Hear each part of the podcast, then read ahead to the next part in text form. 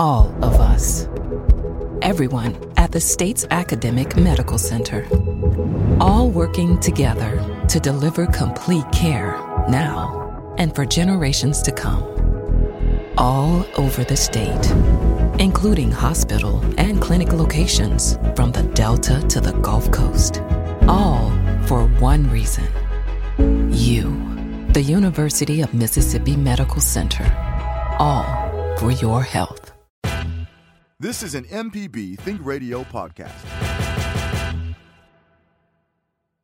This is Southern Remedy with Dr. Jimmy Stewart on MPB Think Radio. To take part in today's show with your questions or comments, call 1 877 MPB Ring. That's 1 877 672 7464, or you can email the show remedy at mpbonline.org. And now, Southern Remedy on MPB Think Radio. Good morning. This is Dr. Jimmy Stewart with you this morning on Southern Remedy. Glad everybody could join us this hour as we talk about what is ailing you. That's right, or maybe not what's ailing you, what kind of questions you have about health in general, specifically your health or your family's health. We take any and all questions about any subject that uh, is on your mind, whether you're age two days or 92 or even older than that, and everywhere in between. We will take your questions this morning. You can reach us by calling 1 877 MPB Ring. That's 1 877 672 7464. Or if you're not able to call, you can always send an email in to remedy at mpbonline.org. We do want to remind everybody we've got a full hour, but what happens sometimes on Southern Remedy is that we get down to about, oh, 20 to uh, 10 to 20 minutes uh, left in the program, and we get a lot of callers. And unfortunately, that doesn't give us a lot of time to answer your call. So let me encourage you if you've already got a question on your mind, go ahead and call in right now. We've got a open lines, uh, phone lines right now for you to call, and would be glad to go ahead and take your call in the first part of the hour. It really is a great time to start it off. A lot of people are a little bit hesitant about calling in to be that first caller. Well, you know what? There's probably three or four at least other people out there with a question just like yours. That's right. So you can share that. That's one of the good things we like about Southern Remedy is when you call in and you ask a question and uh, that information goes out, it's not just for you, it's for all of our listeners. So call this morning 1 877 MPB Ring. That's 1 877 672 7464. We talk a lot on Southern Remedy, on all our Southern Remedy programs, about what we eat. So, our diet, uh, the foods that we eat, the combinations of those are very important to our health.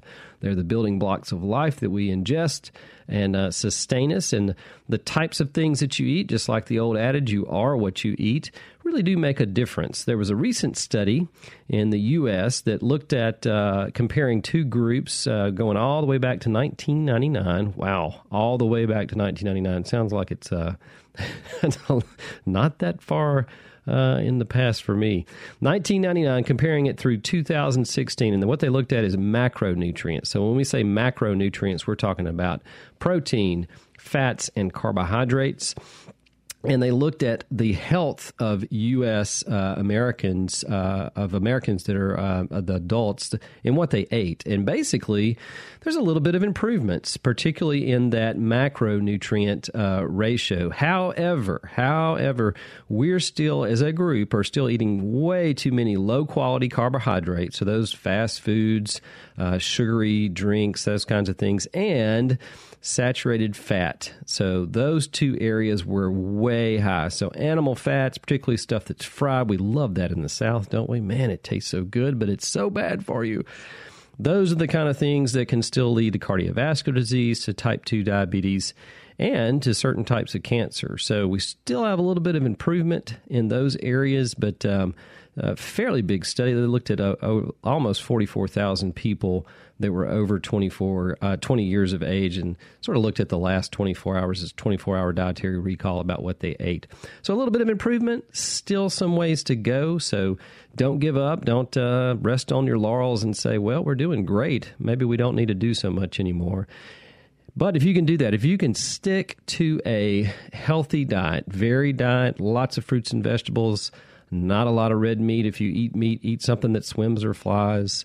Uh, fat sources need to come from either plant based oils, particularly olive oil, and nuts um, uh, lots of legumes, lots of fiber in your diet. That's the kind of diet that can really uh, set you up for living healthy. Combine that with some regular exercise, both aerobic and doing a little bit of weights every once in a while, and you're going to live better, you're going to feel better, and uh, probably you're going to stave off some of the diseases that we talk about on Southern Remedy. All right, let's go to our first caller. We've got Arthur on the line from Corinth. Good morning, Arthur. Uh, good morning. Are you copying me? Oh, yes, loud and clear. Okay. Uh, my question has to do with uh, leg cramping. Sure. And uh, just a preliminary. Uh, thanks for taking my call. I appreciate it. Sure. Uh, and I listen all the time. Uh, I walk for about an hour a day, every day. I was taking Crestor for years, no side effects whatsoever my doctor and I transitioned me to a generic. After two or three days, I went for my walk, and the leg cramping was so bad that my neighbor had to drive out and pick me up. Oh wow! Wondering if you can explain.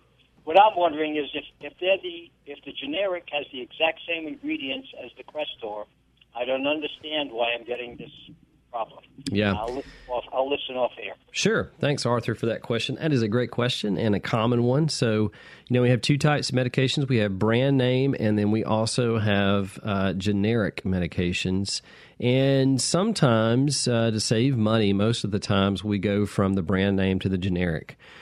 A lot of times there's no problem with that, but I do have patients that have exactly the same symptoms that Arthur um, related, or they'll have other side effects when you change from a brand name to a um, to a generic. Now that class of medications that he mentioned, the HMG CoA reductase inhibitors or cholesterol medications or statins is another one.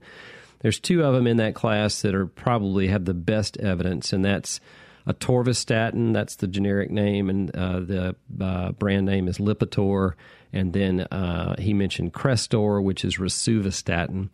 So sometimes it's the same active ingredient, but the change is how is it packaged in that pill? So what are the fillers uh, that are in there? So the FDA requires when you go to a generic, you still have to have the concentration of that medication, but how it's delivered may be a little bit different. So that's pretty profound what Arthur described uh, with those leg cramps to the to the point where somebody had to help him. But I've had patients that had similar problems with generic medications. And again, it's not all the time. So if your doctor says, "Hey, I want to switch you to a generic," I wouldn't balk at it completely. It may save you some medication, do exactly the same thing. But there are some that do cause problems.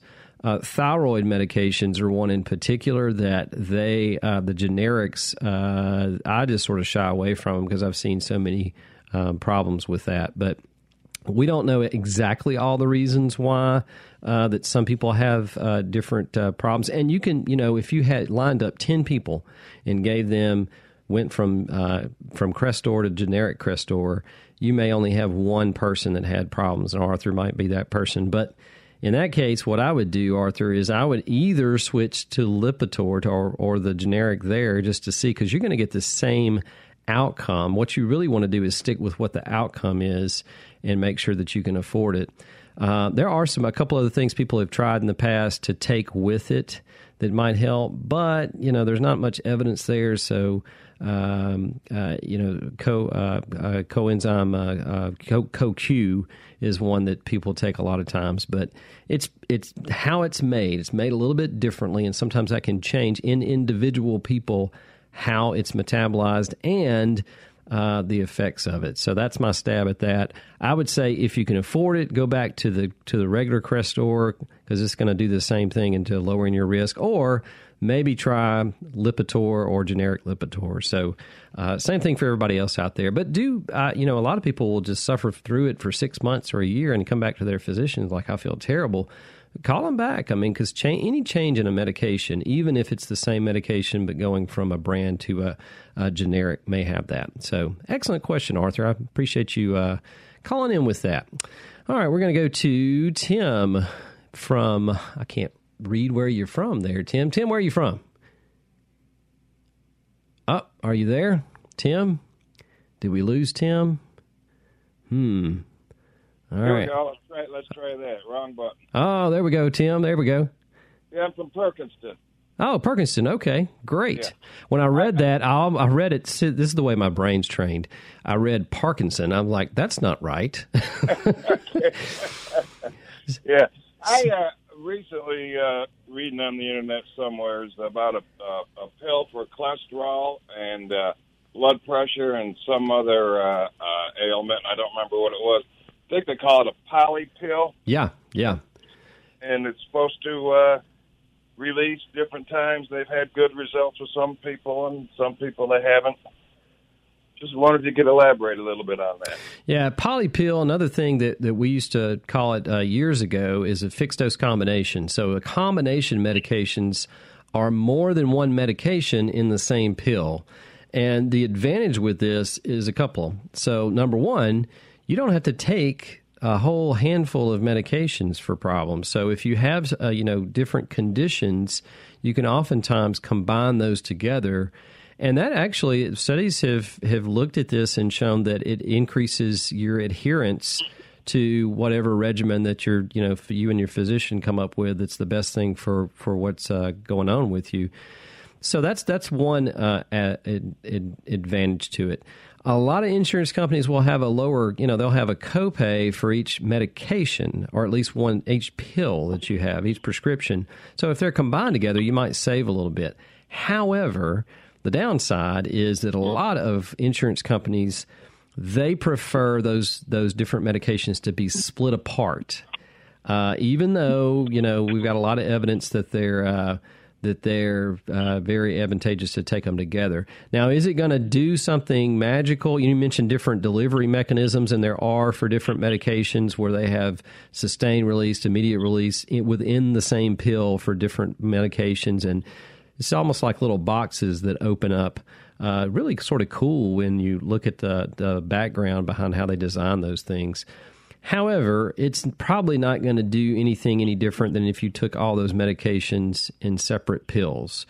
So I would say, if you, based on all the evidence to date, if it fits within your insurance uh, company and their copay, check that first uh, but if it doesn't, then maybe taking those those medications separately will be okay. I'm all for though combining things. That's great uh, to do that. So, uh, excellent question, Tim. Actually, we were talking about that before the hour in the studio, just in the news with the poly pill, but not a not a totally new concept. It's just the delivery mechanisms are getting a little bit better on that. Makes you wonder though, like sometimes you know you those those are rather large pills to take sometimes because of all the medications that are in there. But uh, that's that's what's going on with the poly pill, and uh, it's not necessarily something we would say, okay, the whole population needs to take this. It's really only for those individuals that it's gonna uh, that it's gonna benefit. I got I got one other comment to make. Okay. I listened to one of your commercials here uh, last week or the week before about somebody who had a rotator cuff uh, tear, Yeah, and he, he was, wasn't wanting to go have the surgery. right. Uh, I had the rotator cuff tear last October, I think it was, and they didn't get do the surgery until beginning of March of this year. And uh, I would recommend getting it done. I got two friends that walk around that they can't lift their elbow above the shoulder, and they've been that way, and they refuse to uh, go to apparently to the uh, physical therapy because it hurts. Yeah, I tell you, it'll kill you. yeah. You're I right. Raise, I can raise my arm over my head now. I can touch my left ear with my right arm. Uh, it's just, it's been a long journey, but uh, I got to use that arm the rest of my life. Yeah, absolutely. Tim, thanks for that testimony. You're exactly right. Uh, the earlier you can get that fixed, the better. That way you don't have scar tissue set in. So you're exactly right on that. Hey, thanks, Tim, for calling in. We're going to take a short break. When we come back, we're going to go to Debbie, Alice, and Elliot, who are patiently waiting on the lines. Plenty of time in the hour for you to call in on Southern Remedy. Call us this morning at 1 877 MPB Ring. That's 1 877 672 7464. We'll be right back after. This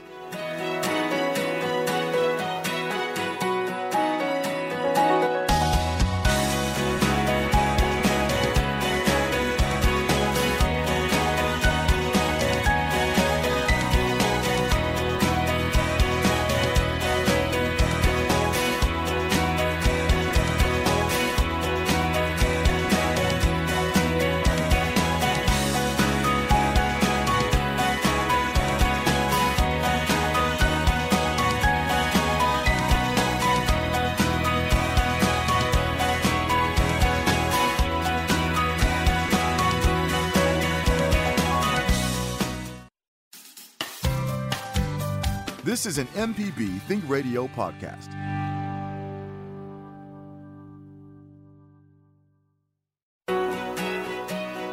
This is Southern Remedy with Dr. Jimmy Stewart on MPB Think Radio. To take part in today's show with your questions or comments, call 1 877 MPB Ring. That's 1 877 672 7464, or you can email the show remedy at mpbonline.org.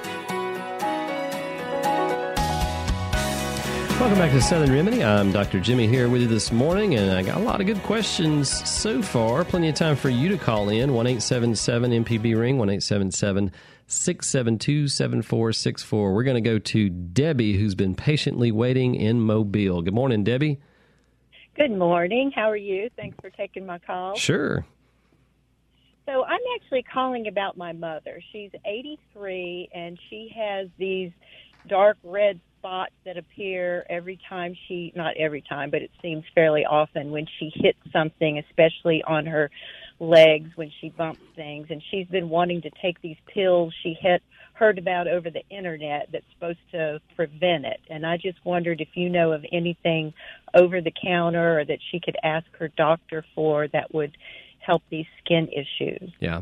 Are those like, and those are flat areas that when she bumps them, they get red and then they sort of look like a bruise? Exactly, and sometimes yeah. they bleed in spots on them. Right. So, so that is caused by a couple of different things. So, as we age, our our skin and the in particular the capillaries that carry blood in the skin, they get sort of fragile uh, with age, and that's why. I mean, you, ever you know, if you see uh, people who as they get older, we're all going to get this way. We tend to bleed a little bit more and it, it gets exacerbated too if you're taking anything you know that can thin your blood or make your platelets not uh, not clot as efficiently. So it's the skin itself and the capillaries in the skin uh, that are causing that. And I'm not aware of anything. Even even I would say I would be cautious, particularly in somebody who's in their 80s. Uh, of of anything, even over the counter, because their bodies metabolize a little bit differently you might can try it. I'd research it first. Get your pharmacist to do that. Um, if there's a pharmacist at, that's connected to your uh, to her uh, medical clinic, get them to, to take a look and see if it's going to interfere with number one anything she's taken or uh, hopefully not do any damage before you get it. But uh, if you can look at the active ingredient in those things, I'm not aware of anything that's going to make that any better because really it's about those blood vessels being very fragile and uh, anytime that you bump up against something, you're going to have that, and it's a it's bleeding underneath the skin is what it is. So it starts off red as that blood uh, breaks down. It's a bruise basically. So you go from uh, sort of a brownish color to black to that purple. Um, but that's probably what's happening. At don't. It's not anything that's like super super you know uh, dangerous. Uh, you just have to be a little bit careful about what you're doing and and and and for a lot of people, they're used to being very active and outside and uh, doing a lot of things, and they look like they've been in a fight. Um, you know, particularly around their arms. But uh, Debbie, I'm not aware of anything that might make that better. But I'd get a pharmacist to research that on the active ingredients and see if uh, maybe it's something to try. If it's not going to hurt and they think it's okay for her to take, then you could at least try it and see. Okay, that's a good point. And then maybe I'll go around her house and had any rough issues. That's that's right. That's no. Well, that's an excellent okay. idea. That's a very excellent idea because those things sort of stick out. I hit stuff all the time like that. I hit the. Uh, we have an island in our kitchen, and I nail that marble top of that island all the time with my hip. And if, I guarantee you, if I was even over sixty-five. It would look like somebody took a sledgehammer to my hip uh, underneath the skin because I already have a bruise uh, all the time with that. But that's a great idea is to sort of look through that Geriatricians teach us to do that even if you don't have bruising to prevent any kind of falls or things that might be a hazard. It's almost the same thing we would do for a toddler, right? I mean, sort of child proof the room. Well, we'd also, you know, I don't know what you'd call that, geriatric proof the room or something like that.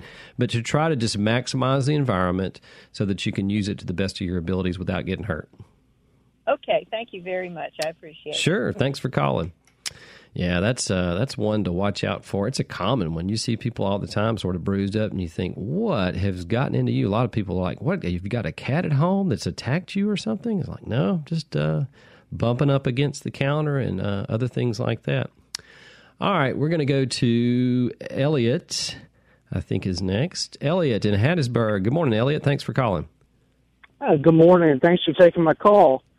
Um, I just want to make some commentary on the cholesterol medicines. Yeah. I've I've actually been on three separate ones, and uh, you know I was on simvastatin for a while, and then you know went without any symptoms for at least a couple of years, and then you know started getting soreness and different pains, uh, cramps and stuff like that. Much you know much like the other gentleman was talking about, and switched and so uh, anyway, after a while, my doctor recommended I take CoQ10 along with it, and uh, I was re- resistant at first, but then I think as the pain started, you know, getting more frequent and intense, it, they were a bit annoying.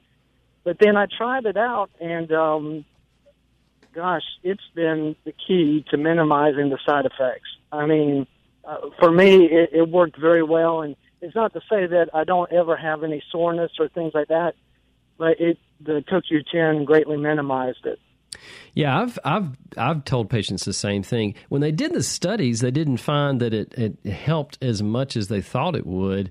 But anecdotally, I agree with you, and it's not really anything that's going to cause a lot of problems, and it's worth a try. So I'll tell my patients, hey, you might want to try it, and they most of them say, you know, I, I, they've they've had an improvement in it. Now, they they you're right. It doesn't totally get rid of it. In fact, if you're more active, the more active you are, if you're out walking a good bit, or maybe you're, you know, got a little bit hotter and uh, during the summertime outside, you'll have some uh, increased muscle pache, uh, muscle aches. But um, yeah, that's one that's been an additive and it has allowed you to continue on the medication to get the the positive effects from it. So I I almost wish that CoQ10 would be, I mean, co-prescribed. Like it would just be automatically prescribed together with the statin that you, you know, find in a pack. A right, pack. right. I've so. I've heard, uh, you know, that was companies sort of, I think, were moving towards that at one point. Uh, but I think that's the reason. Really, to do that, they would have to have an FDA approval for that component. Does that make sense? So right, right, and because the studies didn't really bear out the what they thought would be, you know, a decrease in the, some of the uh, the side effects. Uh, they weren't able to sort of do that. But you can always take it. You're right. They make it more. We're talking about combination medications earlier. Boy, that would be great, wouldn't it? Just throw it in there, and then this will take care of the side effects. But well, well and one more thing too. I'll tell you what. It's allowed me to continue on with, with uh, medication you know, with some of these medications that, you know, ordinarily without the CoQ10, I wouldn't have been able to continue onward with it. it the, the pains and stuff just would have been too much to bear. Oh, yeah. So it's allowed, sure. allowed me to stay on it longer. Yeah. And uh, it's been good. Yeah. Yeah. And uh, having those discussions with your physician uh, to say, hey, I understand I need to be on this to reduce my risk of heart attack, but if I can't do anything and feel miserable all the time, maybe we need to do something different. And. I have those discussions with my patients all the time uh, when they have side effects, and uh, yeah. you just gotta you gotta see what works for your patient. Absolutely. Thank you too. Oh yeah, Elliot. Thanks for calling in. Common thing to deal with, and uh, we appreciate you sharing that with us. Thank you. This is Southern Remedy. The number to call is one eight seven seven MPB ring. That's one eight seven seven six seven two seven four six four. We're going to go to Alice from McComb. Good morning, Alice. Thanks for calling. Good morning. There's a word I can't pronounce, but I want more information on it. D I V E R T I C U L O S I S. Diverticulosis. Diverticulosis, right. I, I want to know more about it, and is it something I need to worry about, or is there any way that they can get rid of it? Sure. So diverticulosis, I'm going to take a stab at it. I like analogies. So here's what it, here's what I what I the way I think about it. So these are little dead end streets in a neighborhood. So if your colon is the neighborhood and the main street's going through that neighborhood, there's just one main street and it sort of makes some curves this way and that way, but it's got a beginning and it's got an end to it, right? So that's your colon. Uh, and its job is to sort of, you know, take care of food, do some final breakdown, reabsorb water, package it all together, and get rid of it. Now, on that main street in the neighborhood, there's some dead ends. Okay, so these are little side streets that, that you just you got to turn around and come right back out. But if you think about how traffic flows through there, it's going to flow much much better through that main street. Once it goes into those dead ends, it's going to slow down, and it's just going to be harder for it to get out. Right. So in food, if you have diverticulosis, those are little bitty of these these dead end streets. Okay, these little pockets on the colon that are on the inside of it and food gets stuck up in there. Little pieces get stuck up in there, and those those little dead end streets are called diverticuli. Okay, and, and what stay away from to not to get that? What you can prevent them, but you can't really get rid of them very well. Oh. And uh, and the problem with them is they get inflamed. Okay, so if you packed sixteen cars in one of those little dead end streets in a neighborhood you can't i mean that'd be tough right and everybody'd be getting all out of their car and you know lots of inflammation there so it's hard to do that once you get diverticulitis that's the inflammation part anytime you hear itis we're meaning inflammation or some kind of angry part of the body you have to treat that with something and with this you treat it usually with antibiotics so after a course of antibiotics that helps quiet it down um, but the only way to get rid of it, if once it gets bad, is to take out that portion of the colon. Okay.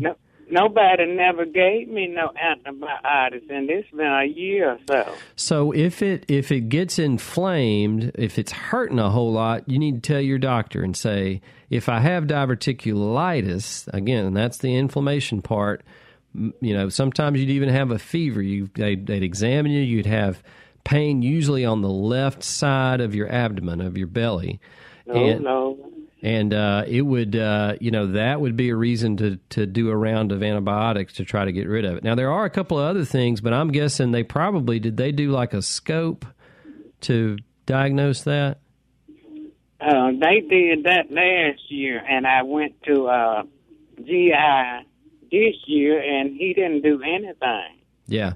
So that's the, the, the scope. They're looking at it. They're going down that main street in the colon and they're looking for those little side pockets. And so if they saw it then, it's probably not gone away. I mean, it's going to be there. But it's uh, now what you eat. Some people say, "Well, don't eat any seedy foods or stuff like that." They may have told you that because they can get right because they can get peanut. Pe- right nuts are one. Most of the time, people know what what gives them a flare up and I would just try to avoid those foods. I don't uh, know. I'm not. I'm just learning about this stuff. I'm oh, sure. Okay. I'm afraid too. I'm nervous. Well, just it's it's common. It's very common as you get older that you can have this. I would try to to cut out some of those foods that they talk to you about.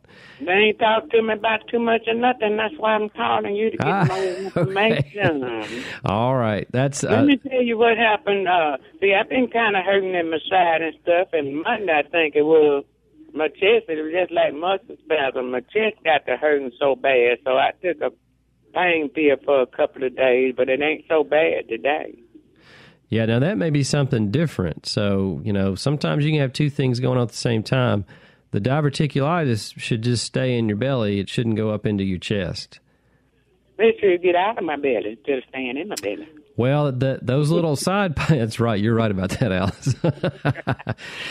hey, when you start hurting, you call your doctor. You say, "I've my," and you spell it out the same way you spell it out for me, and say it's flaring up. And I bet they'll probably call you in some antibiotics.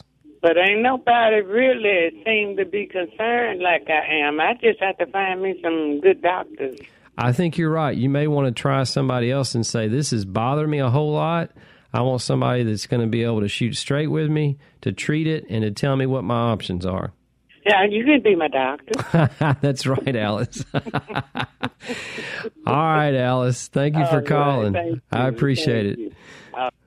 All right, that's great information there. We're going to take a short break. When we come back, we got Jim and Joe that have been patiently waiting. We're going to come back to them and got plenty of time for you to call in. The number to call is 1 MPB Ring. That's 1 672 7464. We'll be right back after this.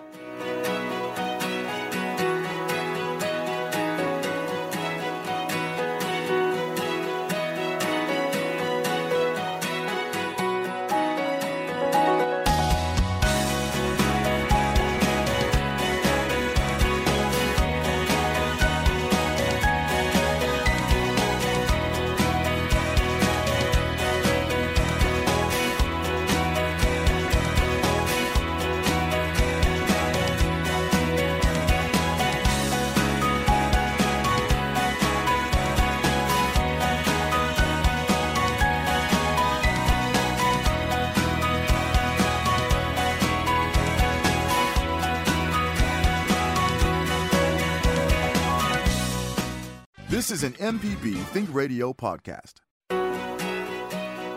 This is Southern Remedy with Dr. Jimmy Stewart on MPB Think Radio. To take part in today's show with your questions or comments, call 1 877 MPB Ring. That's 1 877 672 7464, or you can email the show remedy at mpbonline.org. Welcome back to Southern Remedy. I'm Dr. Jimmy here with you this morning. Got some great calls uh, this morning. You can call in too with your question or comment. You can reach us live this morning at 1 877 MPB Ring. That's 1 877 672 7464. All right, we're going to go to Jim, who's been patiently waiting for a long time. Hey, Jim, thanks for waiting on us. Uh, got a lot of calls there, and we appreciate you calling in. Go ahead, Jim. Are you there? Up, did we lose you, Jim? Uh, we may have lost him. All right, hold on just a second, Jim. We're going to put you on hold, and we're going to go to Joe. Good morning, Joe. Good morning. Um, hang on a second. Uh, thanks for taking my call. Sure. Okay, I got CLL. Yeah. Chronic lymphoblastic leukemia. Yeah. But for the last three, four years, numbers have been great. But this last time I went to the oncologist doing blood work, the numbers wasn't so great, and he said that the time is coming that I may have to get chemotherapy. Yep. And I'm wondering, he did tell me that I, I probably could have took chemo a year ago and maybe did something with it. But I'm wondering about the chemotherapy. What does it? What is chemotherapy? And I was told something about a pill a couple of years ago. Uh huh. By then, the numbers. if I don't let the numbers get on so high, what what, would be the course of chemotherapy. Gotcha. Yeah, so CLL, chronic lymphocytic leukemia. So that there's different types of leukemias. CLL is one that, that affects mostly older people. It can be somewhere around 50 and up. And uh, basically, lymphocytes are the, the cell line that are affected by it. And basically, you produce too many of those, and it sort of crowds out the other white blood cells that you need in your bloodstream um, and it can interfere with lots of different things. You get too many of them, if the count gets really, really high, then you start to have a lot more problems with it. So, a hematologist is the person uh, who follows you for this. I know Joe knows all this. I'm just letting everybody else know. Uh, so they they do basically if you're just rocking along and your counts look okay, uh, they do some blood work once a year, maybe twice a year, just to keep an eye on those counts. And if they're not changing over time and you feel fine, then uh, they just monitor it. But with CLL, and you can do that with CLL. Other cancers, not necessarily, you can't do that, even with leukemias. But CLL is one that you can delay anything that you need, you know, to do as an intervention about it and just sort of watch it. But if it gets to the point where your counts start to get out of hand, or if the other blood cells, sometimes like your red blood cells or your platelets, if they start to go down in number, that means that you know those that those cancerous cells are ones that are just sort of getting out of hand. Then chemo is one of the things, and, and chemo is really it means a lot of different things. When we say chemo, I think most people remember 20, 30, 40 years ago of chemo that were these medications that we gave you know, some of the first chemotherapeutic agents were very caustic. They were mustard gas, uh, what we used, you know, in, in World War One, uh, and uh, we use it in, in smaller amounts to kill off the cancer cells and try not to kill too many of the good cells. And they were very imprecise. Um, now, thankfully, we've got all kinds of new medications and new ways to treat cancer that are so much more precise. It'll take out the cancer cells but they'll leave all the normal cells intact, or at least a lot less of them affected. So, uh, you know, Joe, in your case, uh, if if you were talking about a pill, there are a couple of things that you can take now that are much more targeted, and a lot of these have to do with um, monoclonal antibodies and antibody type therapies. Uh, there are all kinds of enzyme inhibitors, uh, like there's there are the kinase inhibitors, are one that you use to treat uh, CLL. And your particular, what the hematologist would look at is look at those cells in particular and try to pick out based on any other med- you know medications that you're taking, any other medical problems that you have, which one of those would be the best for you. The the great thing about some of those new chemotherapeutic agents is that they're so targeted that they don't have a lot of them don't have many side effects. So you can take it and it's very well tolerated. You can go about your your your day with very few limitations and a lot of uh, a lot of uh, cases. There are a lot of different things they're going to talk about, like the kinase inhibitors. You do have to watch out for bleeding as a as a side effect in different uh, different areas. So uh, infection can be one.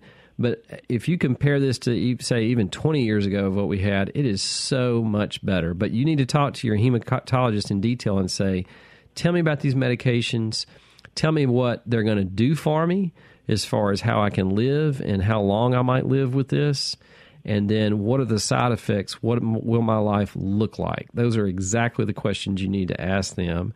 Uh, but the chemo just is a large uh, term that we use that can, it can, you know, it's a whole lot of different stuff. And just because somebody else, if you if you hear them, this is the problem when somebody said, "Hey, I had chemo, and it just about killed me."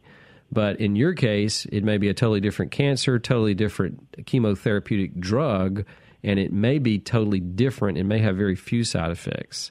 So that's the kind of questions to ask that hematologist. All right, thanks. Yeah, yeah, absolutely, and good luck to you. That's one. Uh, that, let me ask one more question. Yeah, go ahead. It's kind of like uh, dealing with bone marrow. Exactly, the bone marrow that the bone marrow makes uh, uh, blood cells. So it makes white blood cells uh, and it makes red blood cells and platelets. So there's three different main lines that it makes. The white blood cells have lymphocytes, granulocytes. They have all kinds of different subtypes of all those cells. Uh, and if it's doing its job properly, all three of those cell lines uh, they're in the right range. But that's where that cancer is located in the bone marrow. So the medication gets to the bone marrow through the bloodstream. Um, uh, sometimes they'll target it, you know, uh, uh, through different ways. But that's yeah, that's where all that is made in the bone marrow. Okay, thanks. Yes, sir.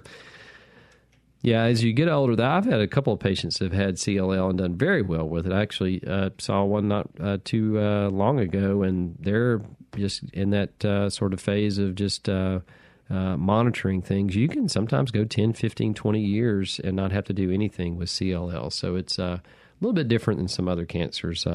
can't say just because you have one type of cancer, it's it's totally different if you've got another one. All right, we're going to go to V in Waynesboro. Good morning, V.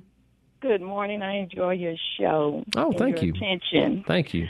Yes, I have three quick questions. Um, one, um, I'm um, curious about the time after taking um, thyroid medicine. I know they say at least 30 minutes or longer.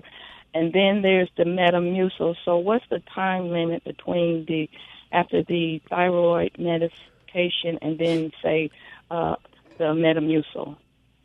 Yeah, usually it's about 30 minutes. So the thing about thyroid medication is if you take it with other medications or you take it with food, you're going to absorb different amounts of it, and usually you'll absorb less of it. So it won't work as well. So on an empty stomach, at least 30 minutes before or two hours after, because food hangs around your stomach for a while, depending on what you eat. Best time to take it, I think, is 30 minutes before a meal and at the same time every day. So whether that's first thing in the morning, something like that. So Metamucil is going to bind to it, and it's going to go through the GI tract, and it's not going to be absorbed as much, and it's not going to work. So, so the length of time after you take, I'm asking, after you take the thyroid, how long should you wait before the Metamucil? Oh, I got you. So I would probably that 30 minutes is probably okay. Yes. Okay. Would you speak on um, psoriasis, like underarm psoriasis? Yeah. So psoriasis is a skin disorder, and it has to do with uh, how the body. It's really an autoimmune disorder. We, there's a ton of different autoimmune disorders where your own immune system fights different parts of the body. Rheumatoid arthritis is one, but psoriasis is one that affects the skin and the skin layers in particular. And there's different types of psoriasis. There's psoriasis that just affects the skin uh, psoriasis it just affects the hair. There's different types. There's a guttate psoriasis. There's more plaque-like psoriasis, and then there's some psoriasis that can uh, psoriform arthritis can go along with it. Um, so it is, uh, it, particularly on the skin, very treatable with topical agents. So there's all kinds of different things from steroids uh, that topically that are made for psoriasis. There's some old fashioned, but they work well, tar based. Uh, therapies that are a, um, a thick uh, uh, lotion that you can put on there. Uh, but there's some other agents too that you can use, and even some medications by mouth sometimes have been used to treat psoriasis. And again, and they're just trying to treat that autoimmune component. The first step is making sure that your doctor knows what type of psoriasis it is and where it's limited. And then, uh, you know, primary care providers can do this. Sometimes I'll, you know, I have some patients with just uh, run of the mill psoriasis that, that affects the skin or the hair, and we treat that. We monitor for other things. But um, it, there are different topical things you can put on there, like lotions or creams. Yes.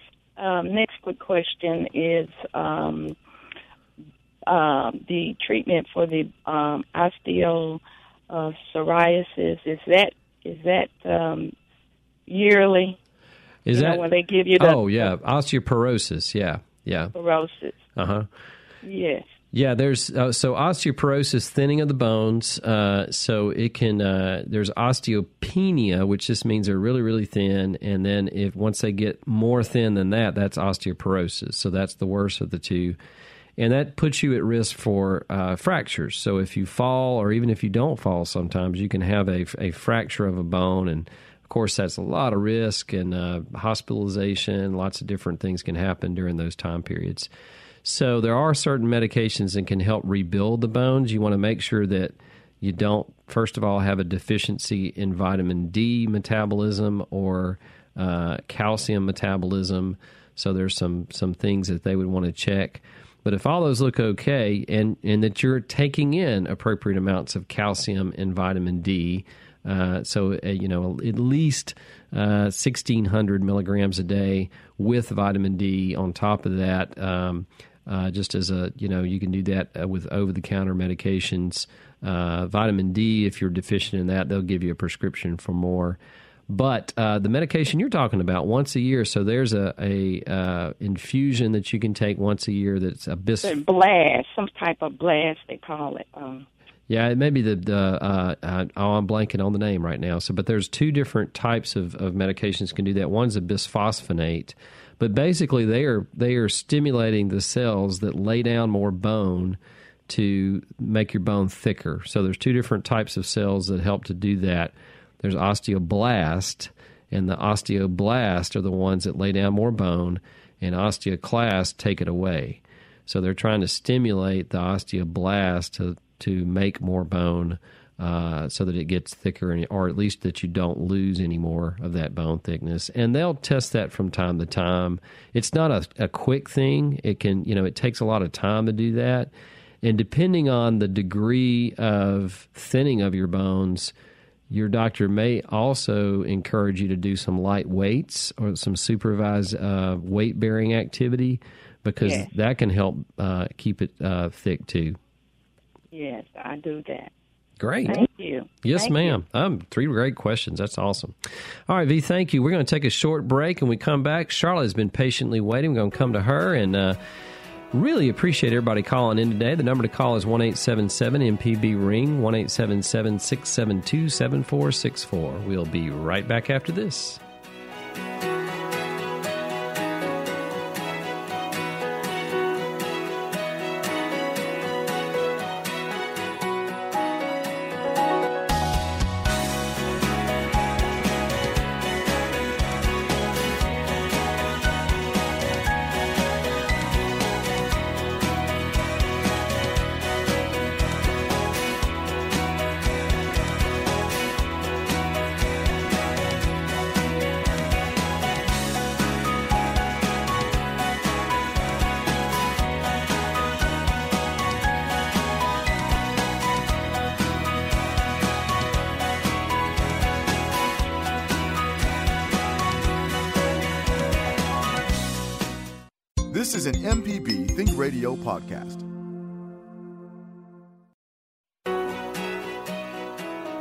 Southern Remedy with Dr. Jimmy Stewart on MPB Think Radio. To take part in today's show with your questions or comments, call 1 877 MPB Ring. That's 1 877 672 7464, or you can email the show remedy at mpbonline.org. Welcome back to Southern Remedy. I'm Dr. Jimmy here with you this morning. I got some great uh, questions and hopefully some good answers for you this morning. Uh, if you missed Southern Remedy and maybe you came in later on the show and you want to go back and listen to it, we do archive these so you can look at uh, mpbonline.org and uh, just search for Southern Remedy and you can go back and listen to some shows, and uh, this would be a good one. It's got a lot of different topics on it. Uh, if you missed something or if you came in a little bit late, always a good idea if you have a question that comes up, uh, not just while we're on the air, but while we're off the air, to uh, email us. You can reach us at remedy at mpbonline.org. All right, real quick, we're going to go to Charlotte from Cleveland. Good morning, Charlotte. We've got about three minutes. Okay. Each of my parents uh, has passed away. Each had three kinds of cancer. My mother's last two were well, she had breast and then leukemia and then non-Hodgkin's. And the oncologist said he believes it's that our home place that we had for 50 years was surrounded by agricultural fields and the ag chemicals were the cause of all. And I was found with an endocrine gland mass three years ago that I follow every year. Can that mass always stay okay and not do anything? And was there a connection between my mother's leukemia going in? Can that could that have gone into non-Hodgkin? Um, the leukemia part, because leukemia is such a a broad topic. Uh, it's it's sometimes they can transform. Okay, so sometimes it can start out one way, and then it can transform into something else. Like multiple myeloma can transform into uh, myelodysplasia. So there's lots of different ways that sometimes they can deviate from their main track. Um, it is possible, you know, that uh, I agree that uh, exposure to a lot of different things. When you start talking about two or three different types of cancers that somebody might have, you do start, you know, it raises some eyebrows. It's like, okay, what kind of exposures did we have to something? And it's it you got to do some really good detective work to to tease that out. Um, it, to your endocrine tumor, you know, uh, or endocrine problems, overactivity of anything, particularly glands, glandular tissue, has a higher turnover rate. Skin, uh, GI tract, anything like that if you already have uh, a, a, problem with it, that's something that they're going to want to watch intently for a transformation into cancer. It's not 100% though. Um, and it's hard in, in exposures like this just because if they were around farm, you know, a farming environment, yeah, that's a ton of different chemicals that you get exposed to. So you can't just nail it on any one of them.